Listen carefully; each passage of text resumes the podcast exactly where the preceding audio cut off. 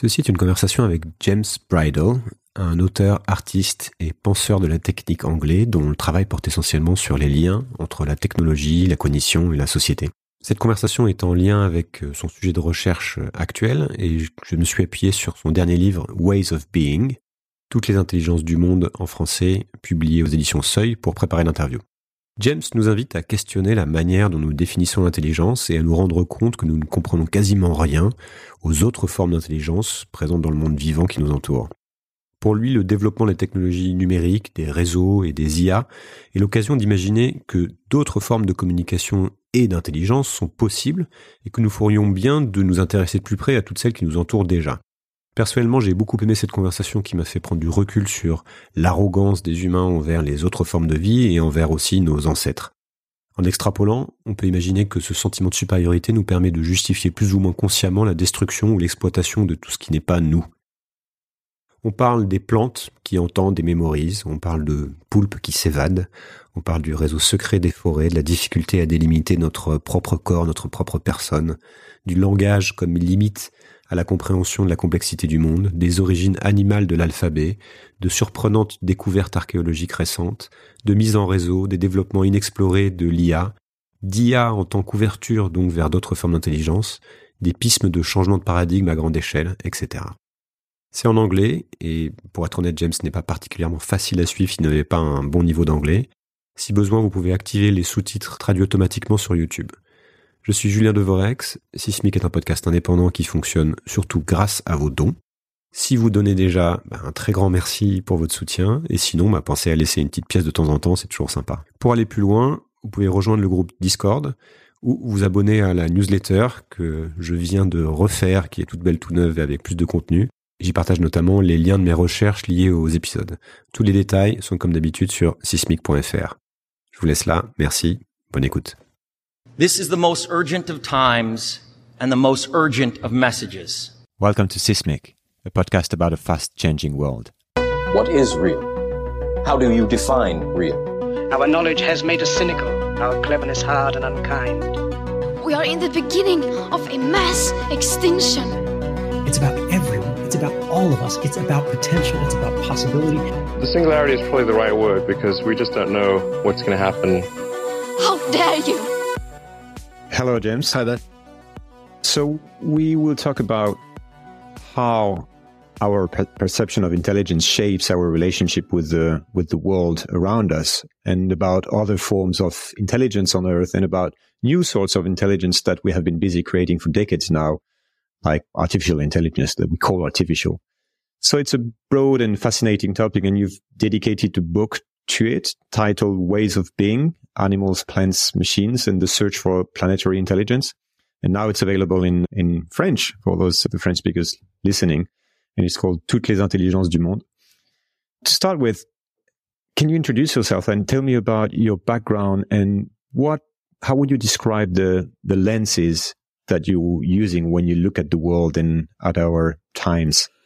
Yeah, so I'm, I have sort of a number of backgrounds. I have a background academically a long time ago as a computer scientist, but also like specializing in artificial intelligence in the kind of last wave of A I. So before the current big hype, the last time it got slightly hyped and then disappeared again, that was when I was sort of working more in it, studying it.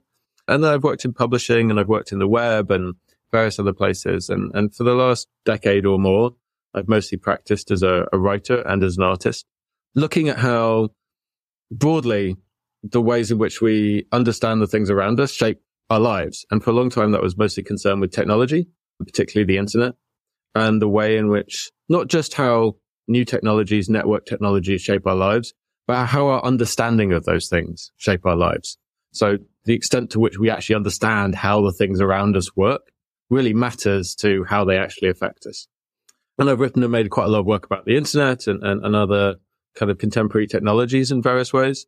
And in the last few years, in response to fairly obviously the situation we find ourselves at present ecologically, I've kind of been shifting my practice towards an ecological framework, but also trying to work out like what can I bring from my thinking about, about technology, and how I've kind of understood the relationship between technology, politics, society to bear on ecological questions. And the result of that is is this new book, Toutes les intelligences du monde, where I really try and expand some of these ideas from being quite narrow technological ideas, ones that are often really just framed by the people in power or the people who work in tech companies and so on and so forth, and try and put them into a bit more context and try and bring them into dialogue with other ideas. Yeah, so we, I think we can have a second interview related to your previous work on the internet, because it's also a fascinating topic. But yeah, today I want to focus on, on that latest book. So, and this is something I heard you mentioning, and we, and we can go back to this later, but I have the feeling that we're at a very special point in history, and it's very strange because we are starting to see emerge a new form of what we call intelligence, that we call A I, and that keeps surprising us. And at the same time, we start to realize that there are plenty of forms of intelligence in nature that we can observe and that we don't really understand. Is it one of the reasons why you wrote this book? And I would like to understand better why the matter of intelligence matters so much now, you know, according to you. Why is it such a, an important topic? I mean, that's kind of why I wrote this or got interested in it, because I found it so extraordinarily fascinating that we seem so obsessed with this idea.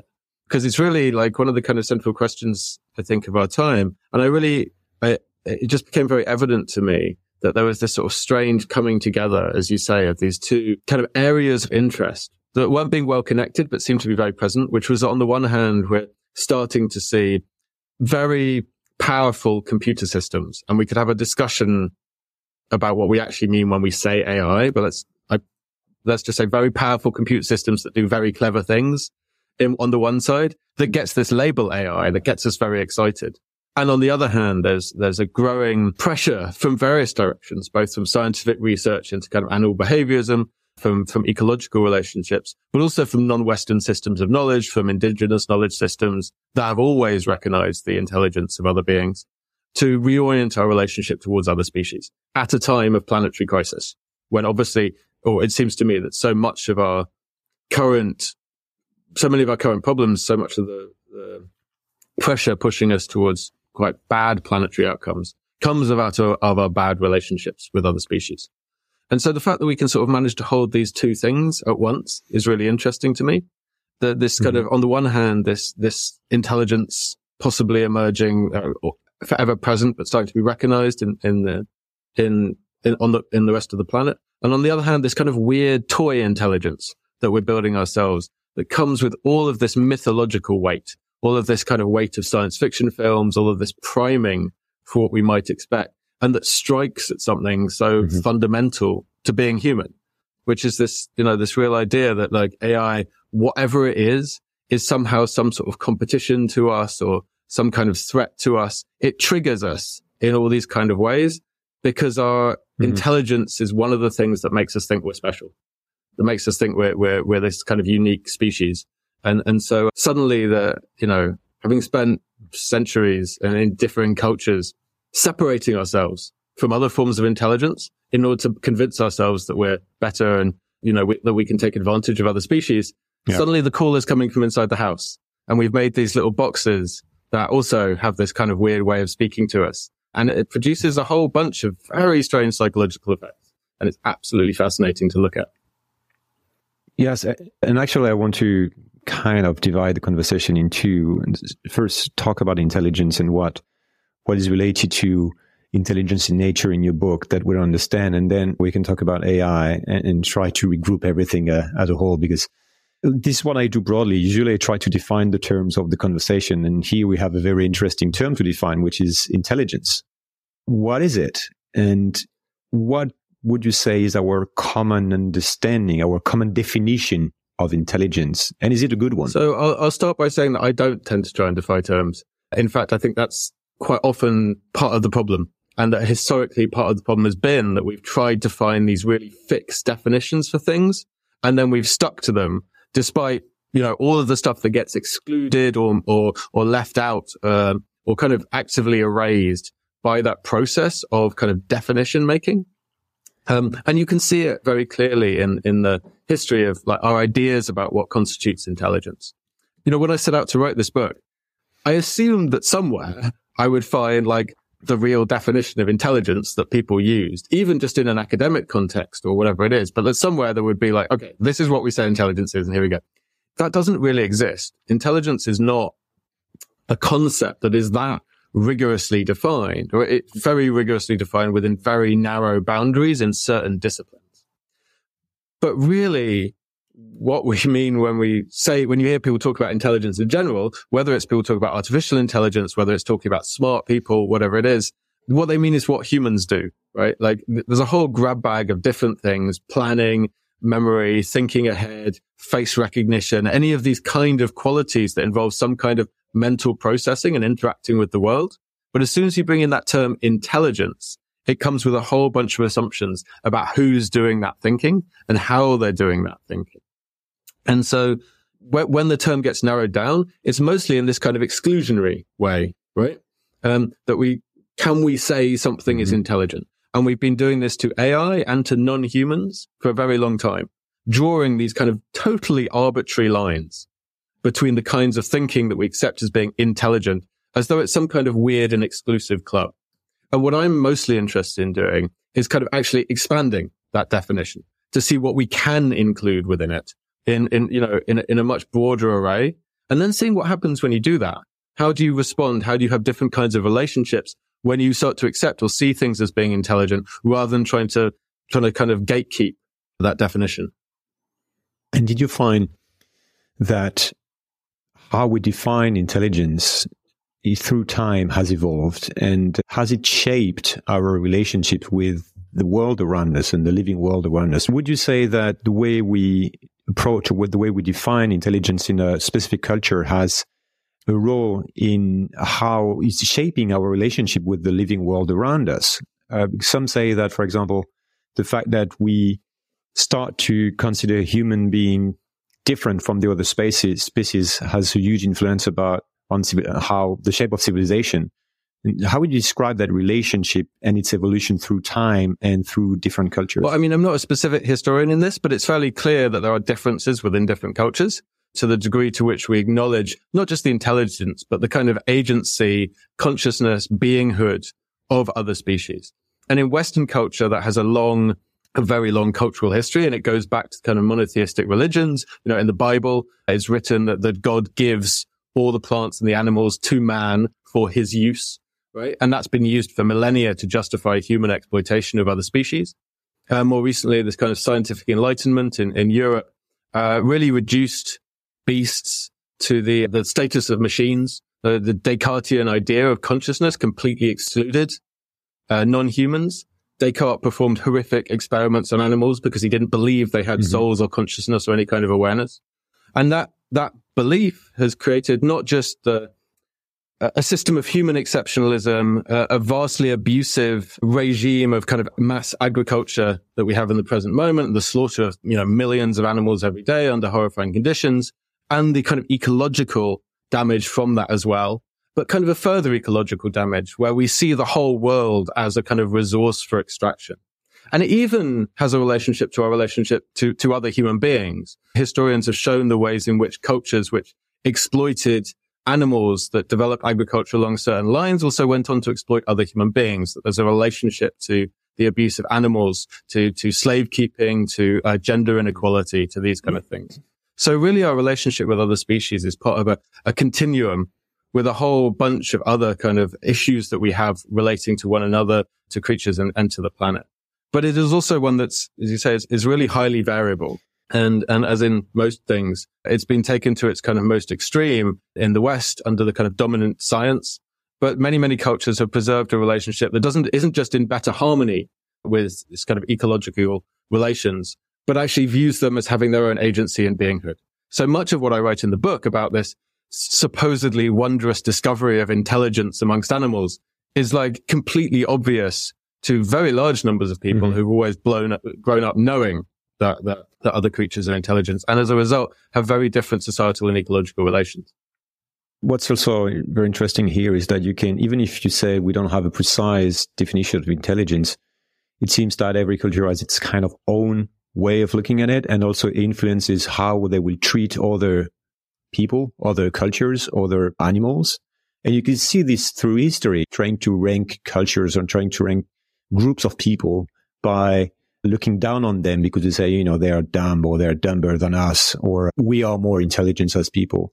And therefore we can, yeah, we can treat them badly. We can also look down on our ancestors, thinking that prehistoric humans were dumb. And we have actually new discoveries on that challenge, that view that we're actually smarter than the people before us. Can you tell a, f- a few words about that? I- About these. I don't know exactly which discovery you're referring to, but I mean, there's certainly a... I mean, in your book, you mentioned the fact that we are we discovering that actually pre- before civilization existed, humans were already very, very intelligent, and they had just a different way of being intelligent. Right. So, so I mean, this term us, civilization starts to become a very questionable one, I think, at that moment. And I mean, perhaps referring to a couple of things I wrote in the book, yep. like the discovery of Göbekli Tepe, which is an extraordinary archaeological site and once a great mm-hmm. temple in southern Anatolia in, in what's now Turkey. And this is a site that's tens of thousands of years old.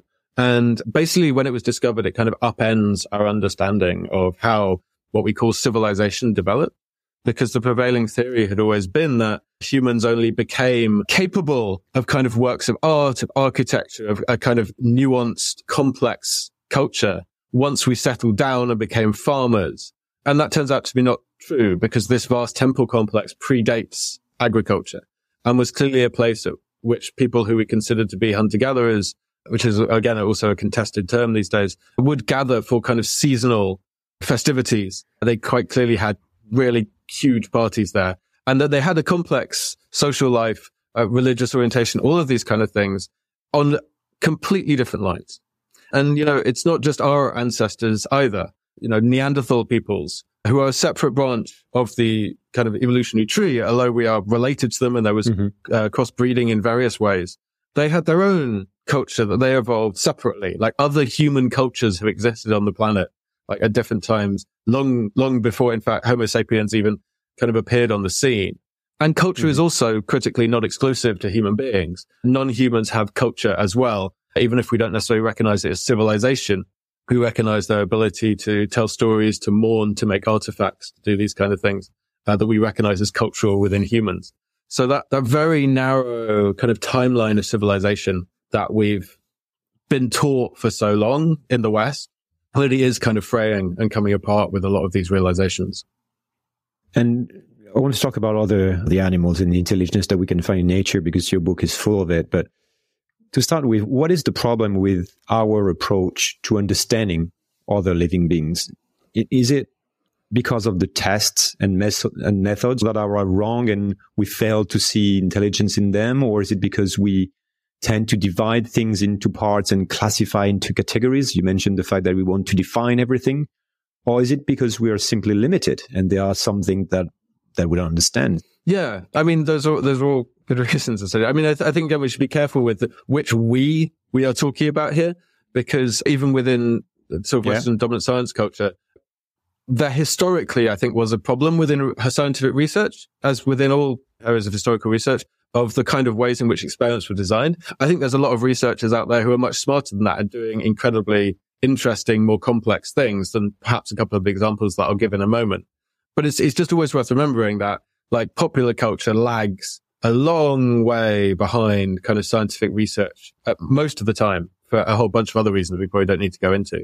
You know, I, I think a lot about the fact that the discovery of relativity is now over like a hundred years ago, right? But has barely entered culture. Like, we still live with an entirely Newtonian culture, yeah.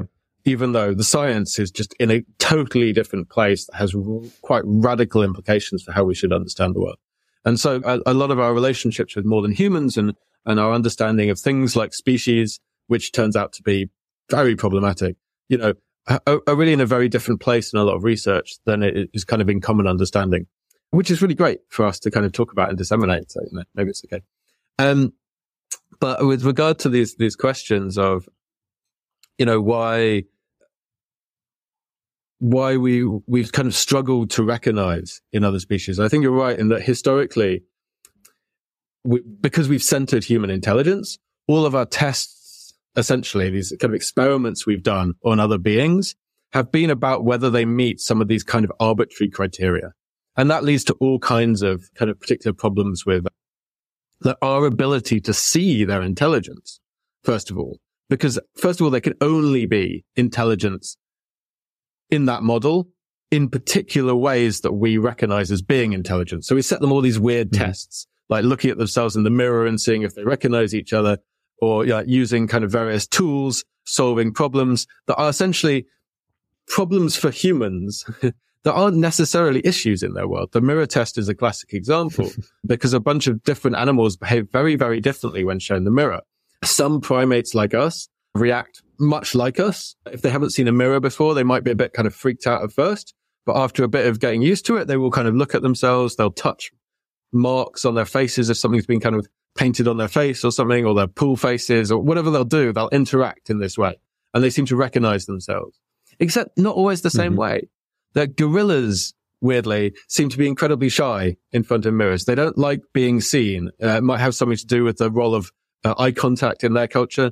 Macaque monkeys and, and rhesus monkeys, other small but smaller primates, they tend to look at their genitals mostly rather than their faces. And that's what they do out in the wild. Again, there's issues around eye contact, dominance, sexual display. Mm. So they don't, they simply don't behave in front of a mirror in the same way. When they first tried to do the mirror test on dolphins, the dolphins immediately just had a lot of sex in front of the mirrors. That's what they seem to be interested in doing. And so you just do something as simple as the lens of this, this mirror test, which is endlessly fascinating, but I think scientifically really quite rocky. You start to see these kind of different ways in which intelligence manifests. There's something going on here that you really have to be quite, um, you know, hardline to not recognize as an intelligent response, but it's a response that's radically different to our own. I, I should also mention actually that the, the mirror test varies across cultures, and that white Europeans and, and, and people from other cultures don't necessarily pass or address this test in the same way. So there's variance across human species, like, across humans, not just across other mm. species. But like one of the real findings of this kind of stuff is that you start to understand that, yeah, there are different ways of doing intelligence. The intelligence is something that is not like a singular fixed quality inside the mind, but is something that is actually done as a result of kind of relationships and encounters. And that's one of the reasons also why it's sometimes hard to recognize, as you said, because while it's possible for us to imagine perhaps a little bit about what it's like to be, you know, a monkey or an ape, perhaps a little bit, a tiny bit, because at least we share like four limbs mm-hmm. and like a head on top of our bodies, and like we walk around, you know, uh, it's kind of impossible to imagine what it's like to be a Fingers, jellyfish, yeah, right? Or, or, you know, almost anything that lives in the sea, or, or a bird, or, you know, that even though they may display these intelligent behaviors, their, their, their minds and, and the environments in which they live and their experiences are so radically different from ours that this idea that we could construct their world in such a way that we could understand it is, you know, starts to lose sense. Yeah, th- this is what you say. Intelligence is embodied. It really depends on the senses that we that we have, and our own perception as human beings is is clearly not the same as other animals, and therefore, and the environment in which we live. You mentioned the sea, and therefore we cannot. You cannot fathom, we cannot imagine what it is to be an octopus, for example. And yet, and this is one of the examples you have in your in your book, because octopuses are amazing animals. On the contrary to apes, here is a species that have very few things in common with us.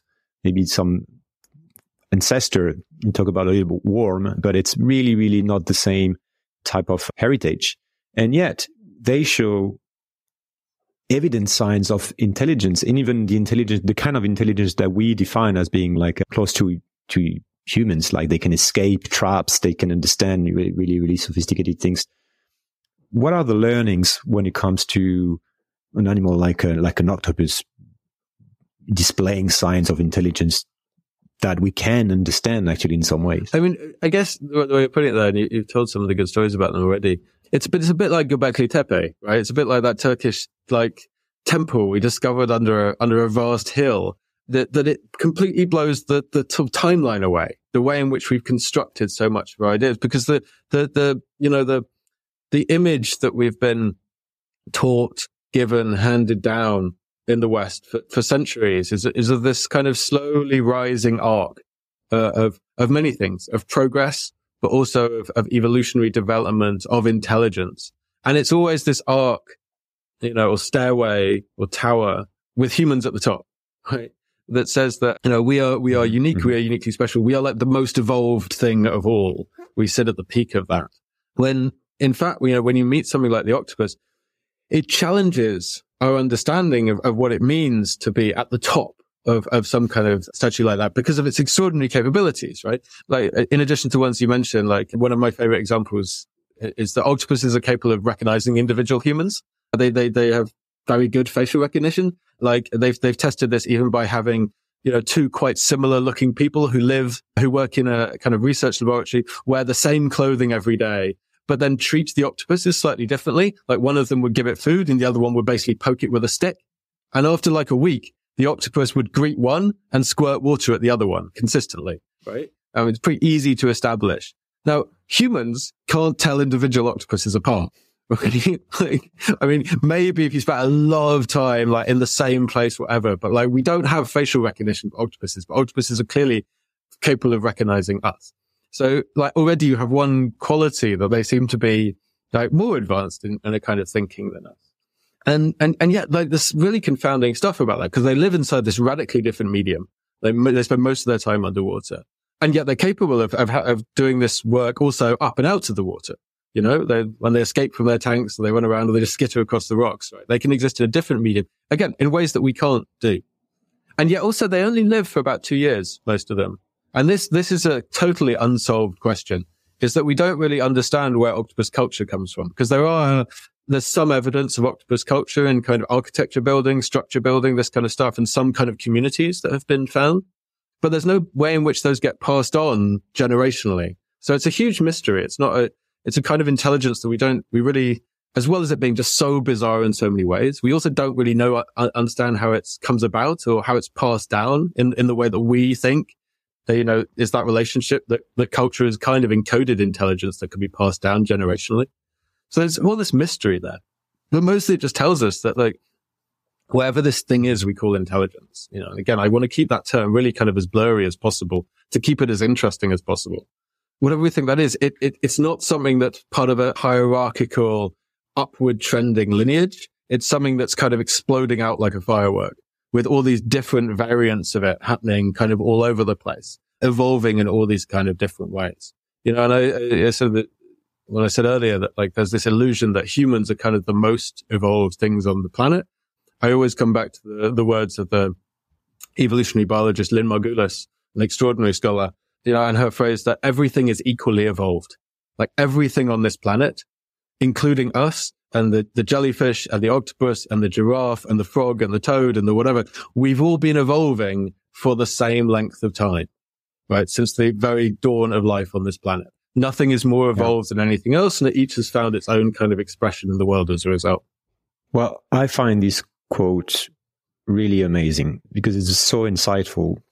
It's, It actually strikes me because it's it's something that we never think of because we, we indeed tend to see ourselves as superior, as as very different from any other species. And indeed, we are very different. But but as you say, when you realize that you can define intelligence as being able, adapted to your environment, and then you see other species, you know, are very well adapted to their environment. When you realize that, yeah, evolution has been the same for every living being on Earth, like uh, every species has ancestors and millions of years of evolutions and interaction with those species. It's, uh, can you elaborate on what it means and what are the insights related to we are equally evolved? Because I, I find it very powerful. I mean, for me, the, the, the main kind of understanding of that is, is that you just have to be kind of humble towards this idea of human uniqueness. Humans are one particular expression of evolution, an endlessly fascinating one. Uh, and each individual, really, you know, in any species, has its own unique experience of the world and its own ex- unique expression of that. But we're not unique in terms of our like experience of the world. We all share and experience this world in all of these different ways, you know. And what I'm always fascinated by, and therefore looking for, and trying to find all these times, are these little moments when you can imagine what that slightly larger shared world actually looks and feels like. So with, with other humans, we, we broadly understand what we share. We don't even think about it. But, you know, we, we share like the frequencies of light. right? And then the audible range and the, the tactility, the, the feeling of the world yeah. around us and the architectures we build out of that and so on and so forth. That is our shared world, right? What is the world we share with plants, for example? Well, we share the sun. We share the feel of sunlight on the skin. We, we, we share the, we, we, to some extent, the, the kind of chemistry of the earth, right? Which, whether it's, whether we're rooted in it or whether we drink the water that comes out of it or mine it or whatever, that's part of our kind of shared experience of the earth. We discover more when we start looking. We now understand that plants hear, right? Uh, these extraordinary experiments that were done in Britain, I think the University of Bristol a few years ago, where they, they took the cabbage white cat, uh, caterpillars and they put them on the plant, and they saw that when the caterpillars started eating, munching on the plant leaves, they, the, the plant immediately responded by putting these chemicals into the plant leaves. And then they took the caterpillars away, and sometime later, they just played the, sa- the plant, the sound of the caterpillars chewing on leaves. And immediately the plant responded in the same way with these chemicals. So plants can hear, right? Which is, What do we, what are we even supposed to do with that information, yeah. right? To, to understand that the vegetation that surrounds us is also participating in the oral world in some way, right? And further experiments have shown that plants. Yeah. Some people will say, yeah, of course, you know, I'm talking to my plants every day and they, and they react. And, you know, you're telling me that I was crazy talking to my plants. Actually, they can hear, you know, it's a, uh, yeah. yeah. Uh, and what, what, They can hear and they can communicate and they can remember absolutely. things. And there, there's further experiments, as you say, have shown that plants have have forms of memory, that they can uh, adapt to things that have happened to them in the past. They can recall that experience, change their behavior. Um, they communicate, they share resources. Um, they, they do so many of the things it's starting to turn out that, that, that we do. Uh, and when we do them, we call them intelligent. And so this, this kind of, you know, world of awareness opens up. It's not the only way of finding that kind mm. of shared space. There are other ways of having that awareness, that consciousness, even that communication with plants.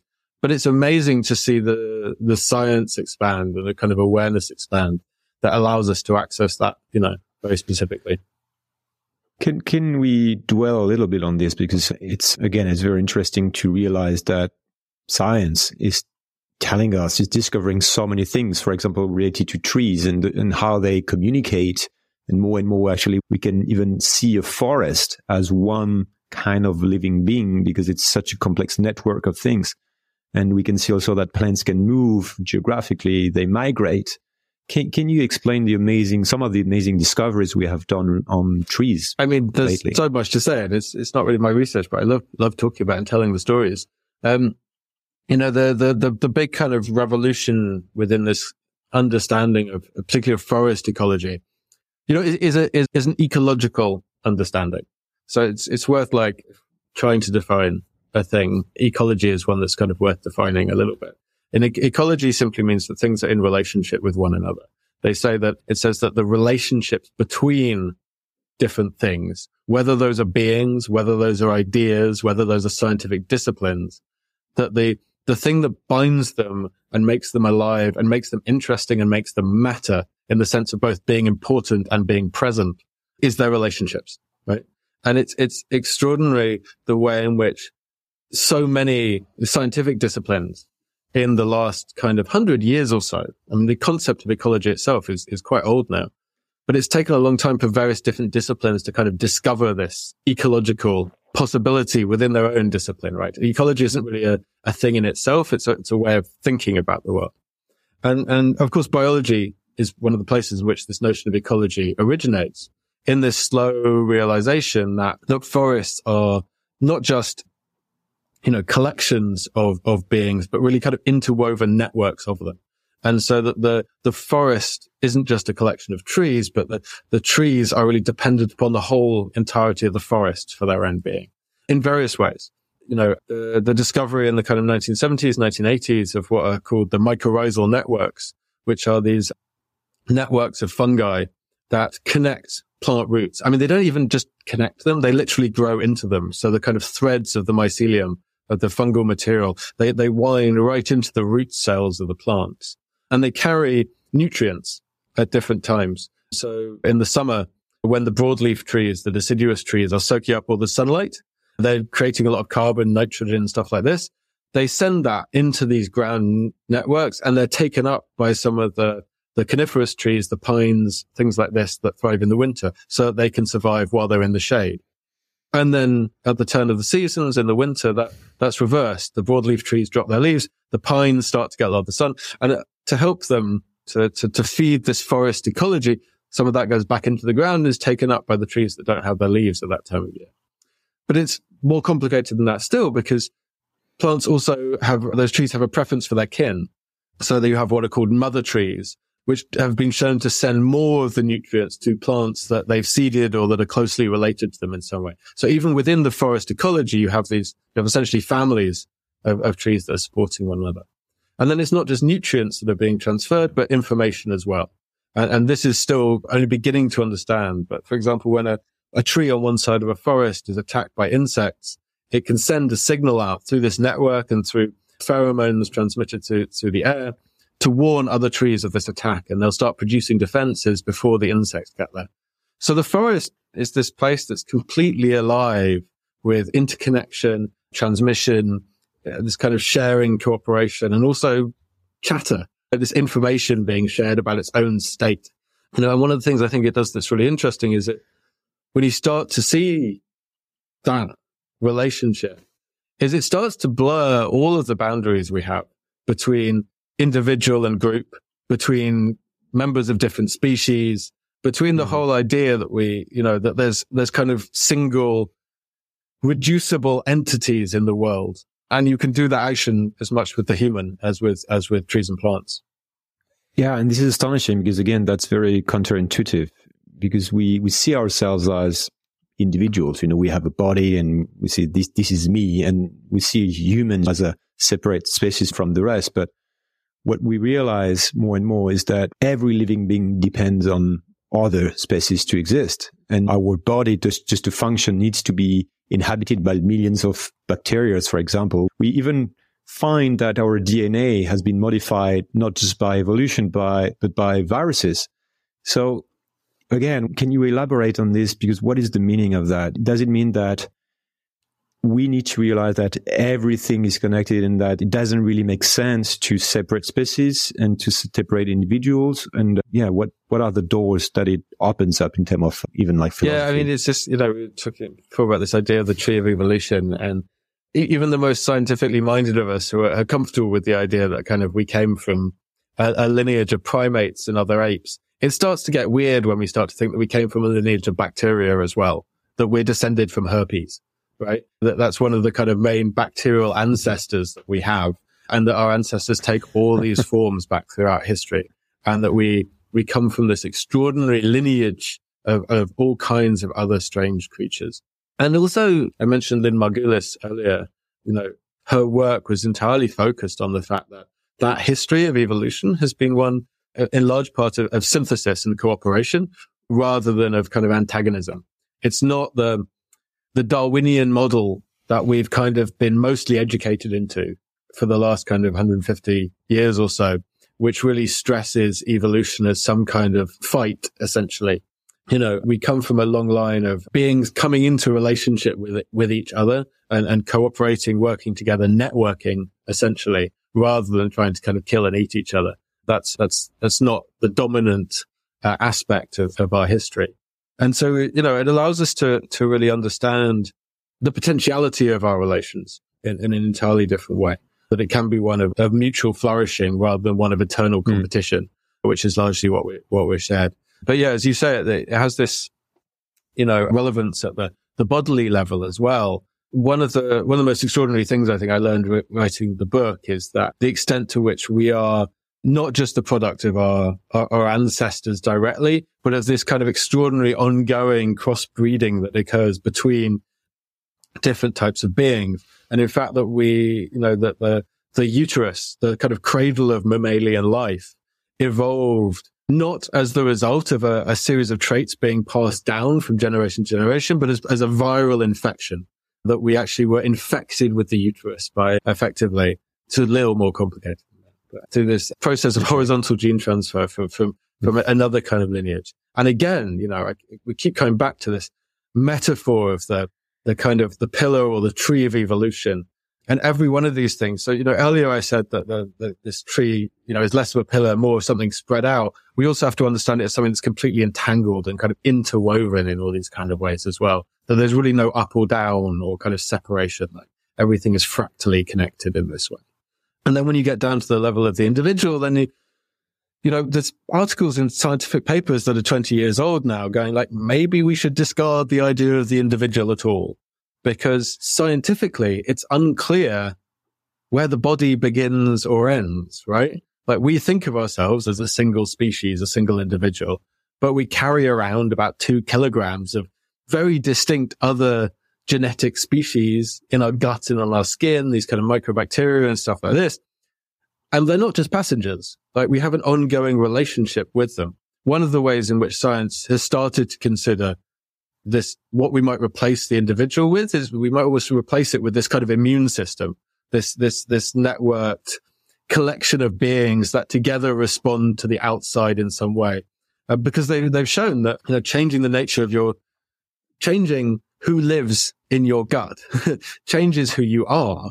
Like your, your brain behaves differently depending on the different little creatures that are also living in your body. So who are you, right? Who am I? If I am both a compound of the, hmm. the I that I think I am, but the eyes, all these other little eyes that make me up. We're far more complex creatures than, you know, that we're even capable of thinking about on a day to day basis. You know, no one wants to go around constantly thinking like, about yeah. every single bit of gut bacteria. But like when we're thinking about how we relate to the world and how we understand it and the extent to which we should break it down or draw these divisions, we should know that those division lines like run right through our own bodies. Uh, and they're kind of really quite theoretically unsustainable. I mean, it opens up so many, so many things, and we would need ten hours to go through that.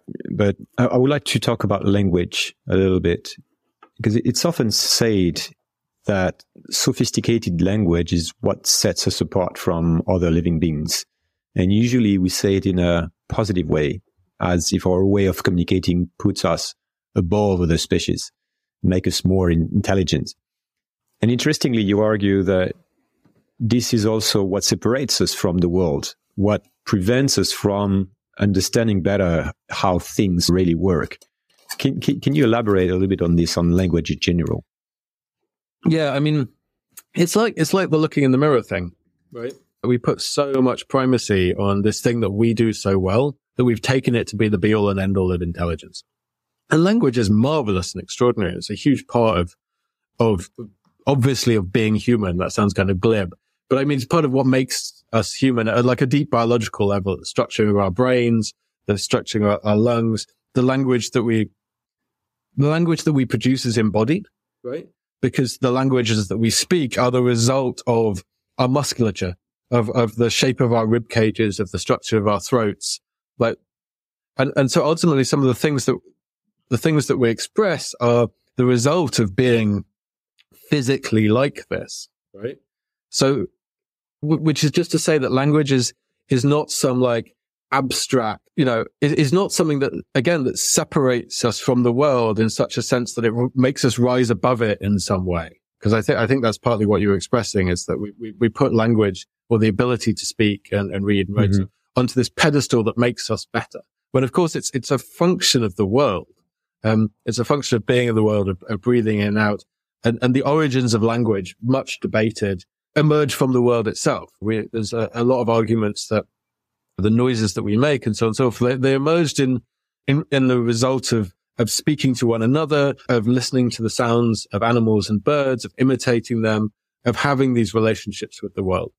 And that survives in kind of various interesting ways. In the book, I wrote quite a lot about the work of the philosopher David Abrams, mm-hmm. who talks about the fact that, like, you know, some of that relationship to the world was lost when we started writing things down, because instead of like being these spoken interactions with the world that point directly to it, they've become abstracted into language. But he writes really beautifully about the fact that some of the world survives even in our written languages today. That, like, you know, the letter A um is comes from the Hebrew Aleph, which comes from the a Phoenician character that was originally a bull's head, right? So you can see if you turn a capital A upside down, you're looking at a little bull with its horn sticking out.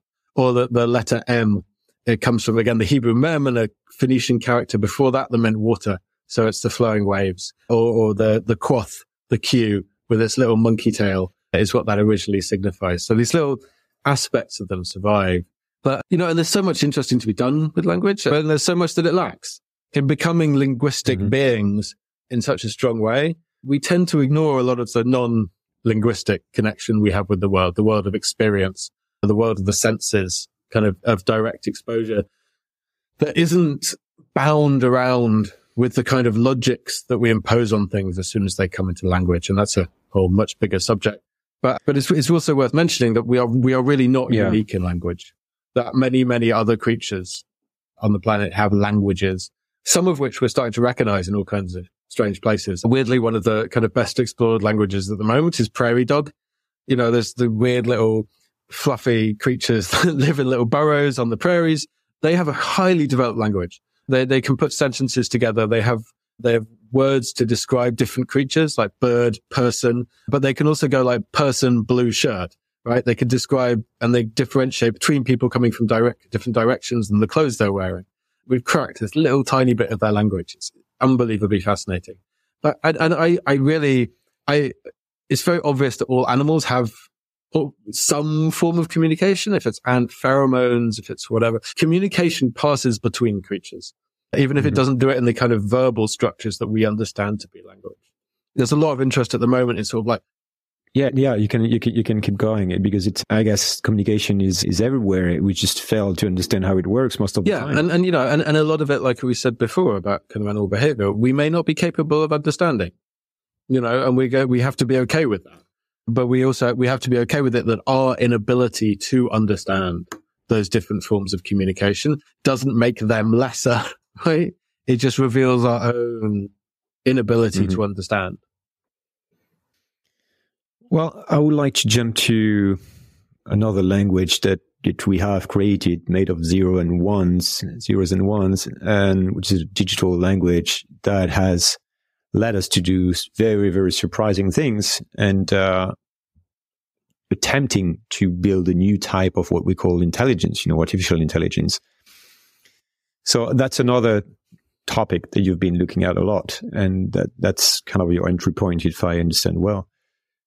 Okay, what is happening now? What and first, what is the the definition again? Like, like what is A I? Why we call it intelligence? It's it's a term that was coined first in nineteen fifty-six, I think, but it has evolved into something a bit confusing. But what is the idea here? Yeah, so I mean, it's, it's kind of boring and, and difficult to try and untangle exactly what we're talking about in this case. But but but A I is having such a like bonkers moment. It's kind of maybe worth untangling a little bit. I agree.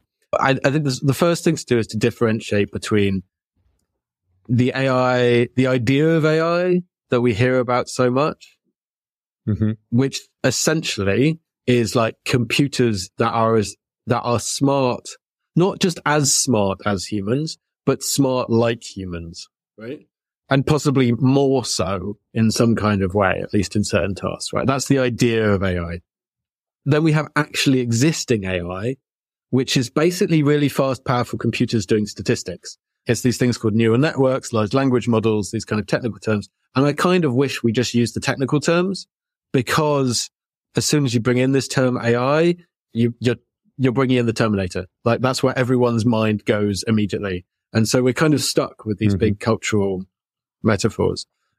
The thing that I, I, I think is always really, really important to, to mention right now, at least, because there is this like insane contemporary hype, and that's what it is, about actually existing A I as though it's superhuman A I, is that we're talking about a very, like whatever artificial intelligence it is, this thing that's being discussed at the moment is such like a narrow version of, of what it might be. And we, we could, we could go into that some more. But essentially what I mean is that the idea of A I, of, of computational intelligence, mm-hmm. of machine intelligence, let's, let's maybe call it that for a little while.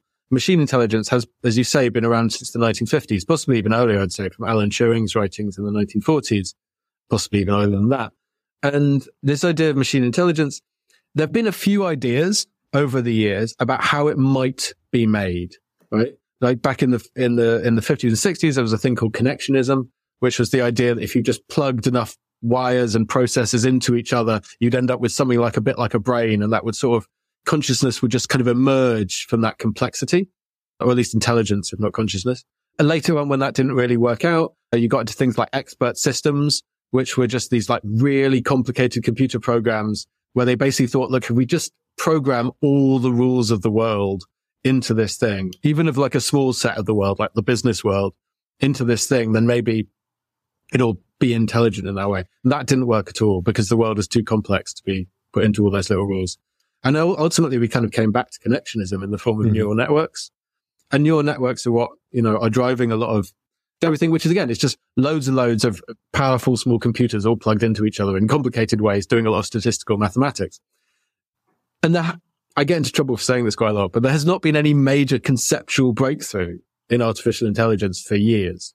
The reason that we have a massive hype bubble around A I at the moment is because we've had twenty years of a corporate political situation where a few very large companies have uh, made a huge amount of money out of advertising against our common information.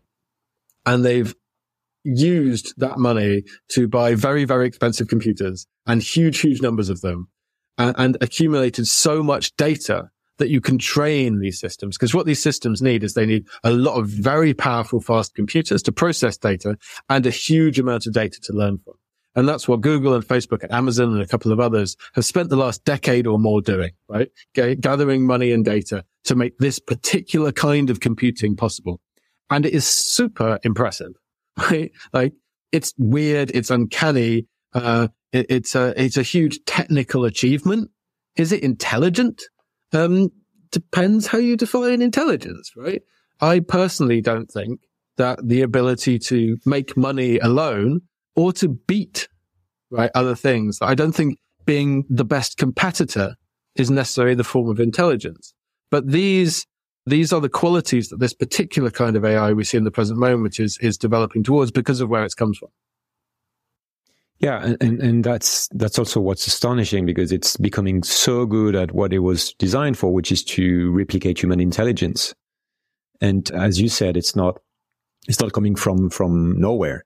And there is a di- direction that is given to the way this is being developed. But, but still, I would like to stay a little bit on this, because there was a lot, lot of hype, especially this year with uh, ChatGPT and large language models starting to do things that are amazing to us, because they do things in appearance as if they were humans, like being able to have a conversation, passing the Turing test, et cetera.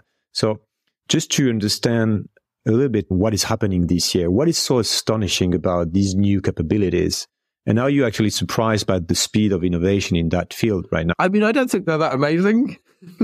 Like, I don't I don't find a really good chatbot to be that spectacular. No, no, but I mean, I'm, I'm saying this because just a year ago, you were hearing interviews from people in that field that were telling that an A I will never be able to do this and that. And just a few months later, they I mean, I'll, I'll never bet so against it's surprising really powerful computers the being speed able to do of, something. Like, of course, like if you, if you put the, the, to the shared resources of five of the world's largest corporations, you hire all of the top academics out of all the relevant disciplines, destroying a bunch of university departments in the process, and you focus these incredible resources on doing something. Humans are pretty good at doing quite a lot of things, but I, I really, I, I really meant what I said. I don't, I don't think, I, I think, ChatGPT or like the image generation are amazing technical accomplishments, but are they like that surprising? Are they that shocking? Mm-hmm. Are they that interesting?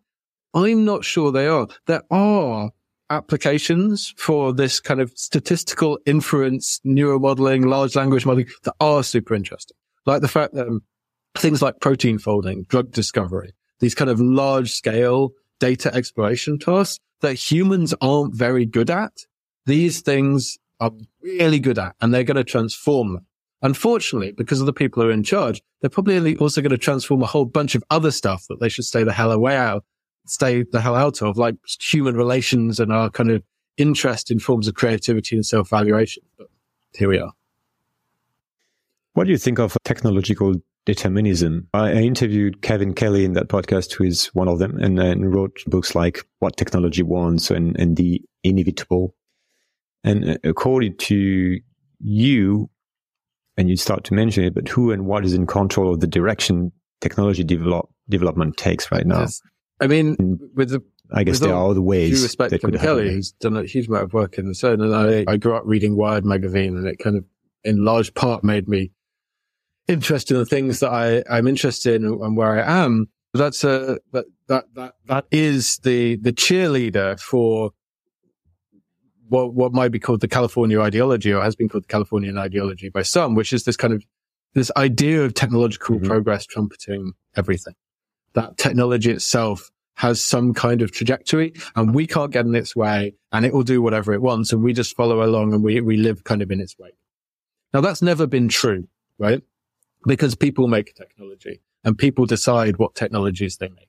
Te- that, that's the idea of technological determinism that you mentioned, that the future is entirely determined by the magical appearance of wondrous technologies, the like of which we have never seen before, and we must bow down to their their needs.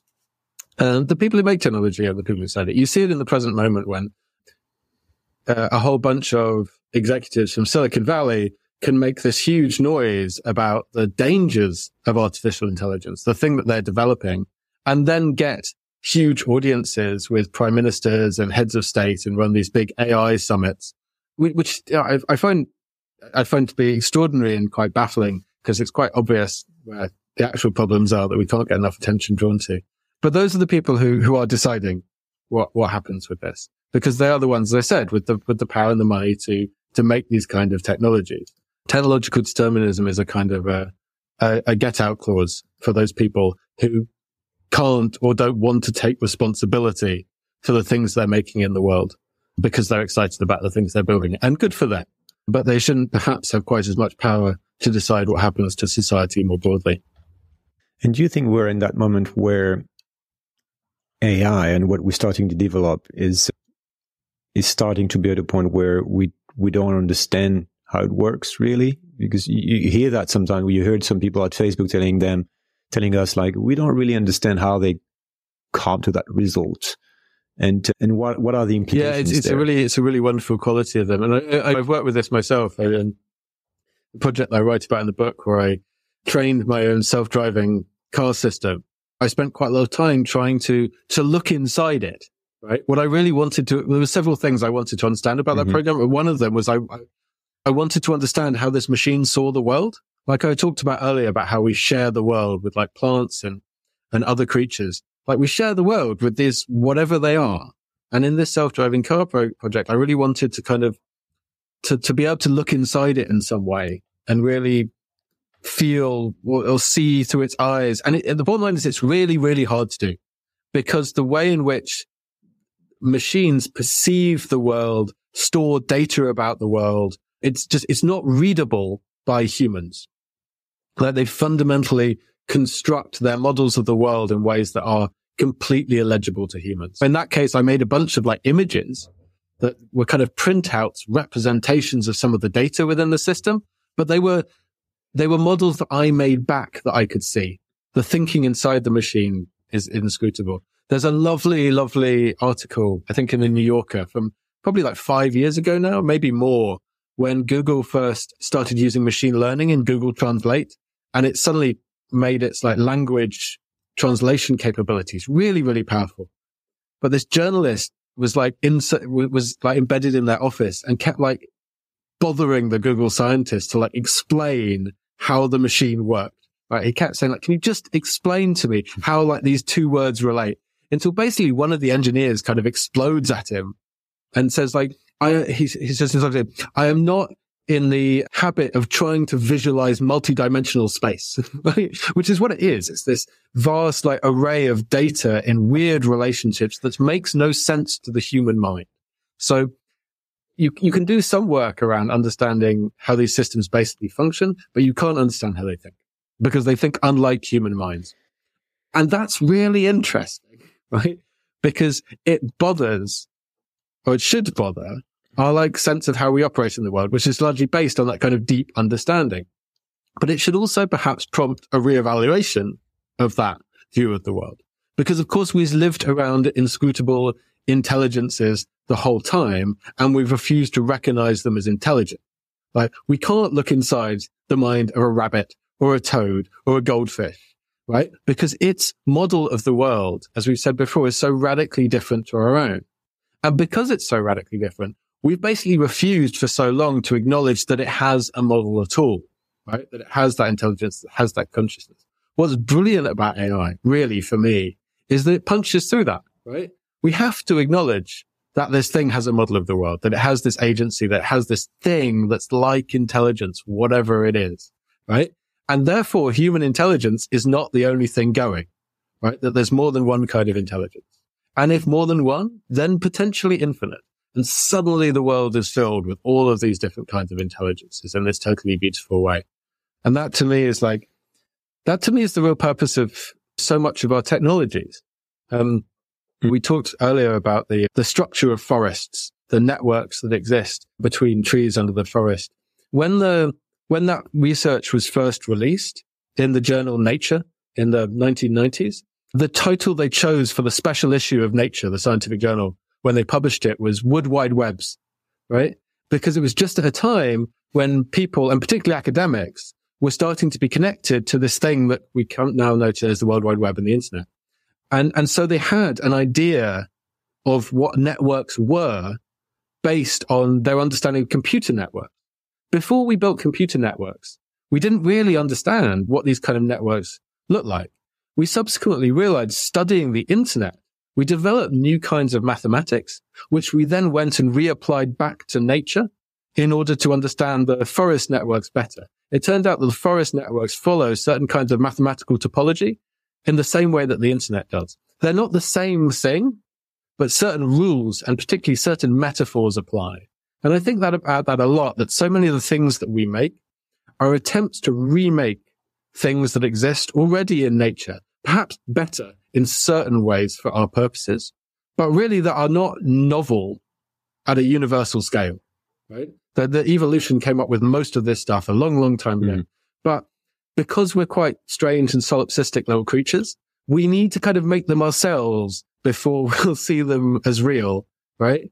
And and I, for me, that's what A I is doing, okay. Right? It's this, it's this, we make these toy intelligences just so that we can really start to see a much broader idea of what intelligence is.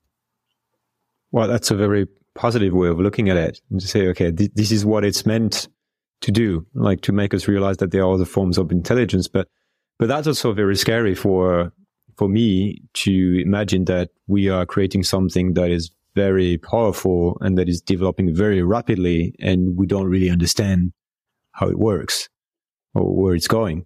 Well, that's politics for you. Like it's, that's um, when that's when this moves from being a technological question into a political question. Yep. It becomes a question of power. Who is making mm-hmm. these things? What are their intentions? How much power do they have over the rest of us? How much power of refusal do we have? Who who shapes these things and in okay. whose interests? Any technological question at sufficient scale is a political question. And it's uh, one that requires far, far more of us to be involved in, actively in with regard to our interests, just as the rest of our politics does. I would like to talk about big challenges for humanity. And for years, I've been trying to find good ways to explain our predicament and, and the fact that as we grow and multiply and develop, we are consuming all the resources and killing all the most of the living beings and deteriorating the condition of the of life for the future, and climate change on top of it. There is a great insight in the intro of your book related to how corporation corporations work.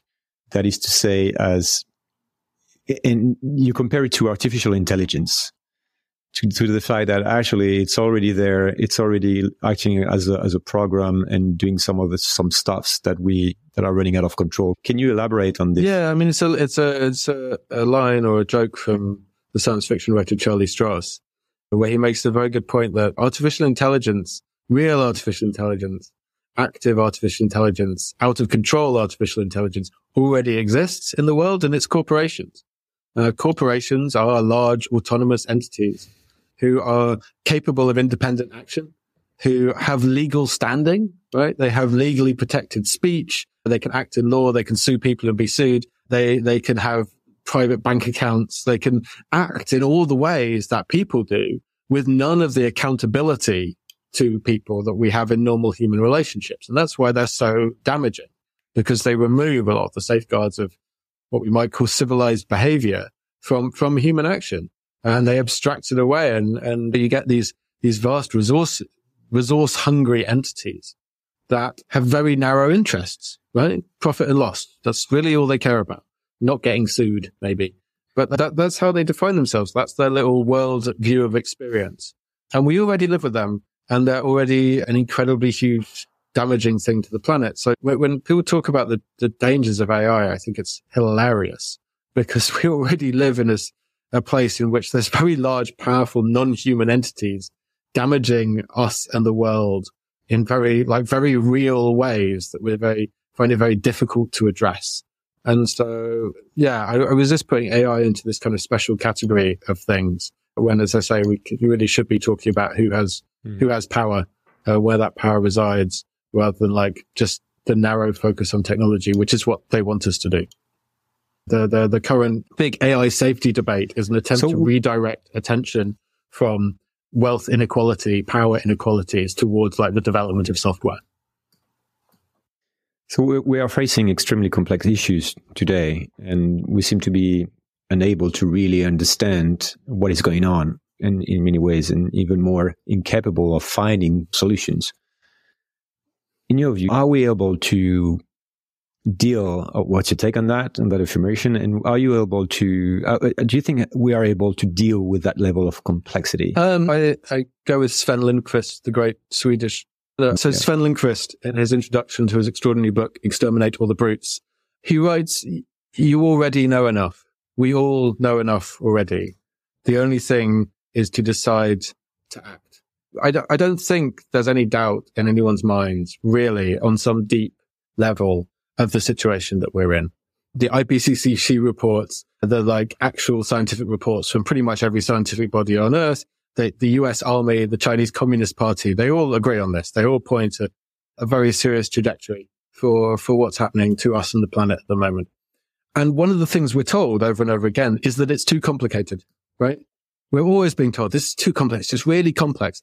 It's not, right? We're burning fossil fuels, increasing carbon dioxide in the atmosphere, and that's leading to unsustainable heating that is going to v- render vast areas of the Earth uninhabitable in the next decades. And uninhabitable doesn't mean like uncomfortable. It means like it'll kill you if you go there, right? Or if you can't leave. Like this is the level of, of emergency we're facing. At the same time, we're facing the biodiversity crisis, wiping out all these species. Like this is, this is all real. And I don't think the problem of addressing it is one of complexity. I think it's one of agency and power, right? On the one hand, you have powerful interests who think this doesn't apply to them. And so they're not doing anything about it or actively making the situation worse, which is the people who own the oil and gas companies, the, the people that they pay in government and so on and so forth. It's not even a conspiracy. It's just the way things work, right? And on the other hand, you have most of us that have been trained into this kind of learned helplessness in the face of these situations. And I feel this very strongly because, you know, I, I, I worked on this very specifically just within the narrow context of technology for so long, right? Talking about the internet and the large kind of algorithmic systems that it's generated and is part of as things that make people feel helpless, right? Because we know there's this vast structure going on, but we don't have any keys to get in there and address it or unlock it in any way because we've been pretty much actively denied the skills for doing so because we've been educated into systems that haven't prepared us for this complexity of the world, right? But complexity isn't, isn't a problem. Right? The world is complex and that complexity is brilliant. It's what gives rise to life itself. There's this belief that we sort of need to conquer it in some way, that we need to master complexity, which is a, uh, a dominating kind of colonial imperial attitude at heart. Right? We don't. We just need to live better within that complexity, in better relation to the species around us. We know, and to be very clear, we also know what needs to be done. Right? We know what forms of democratic reorganization will move us past the current impasse, right? We know about the kinds of technologies we need to do. We also know we need to change radically, that we can't continue on our current path, that the degrowth is the only option for any kind of uh, ongoing survival on this path. We know all those things. So the argument, so the questions to ask is not really like, what should we do? It's like, what's stopping us from doing it in the present moment? And how do we shift that situation? And is there an answer to that related to how we inhabit the world? and with the idea that we need to reconnect with the other form in, of intelligence around us. You know, yeah, I mean, I, I take multiple tracks on this, but and, and part of that is forms of technological education and, and building agency in all kinds of ways. I do I do workshops where I teach people to code, and I do workshops where I teach people to build wooden structures. I think these are all valued forms of learning that build um, kind of um, resilience in, in community and, and all these kind of forms of power. But a shift in consciousness is also required. Like we're, we're not going to get to where we need to get to as a, as a species, as a planet, without a, a real change in the way that we imagine things.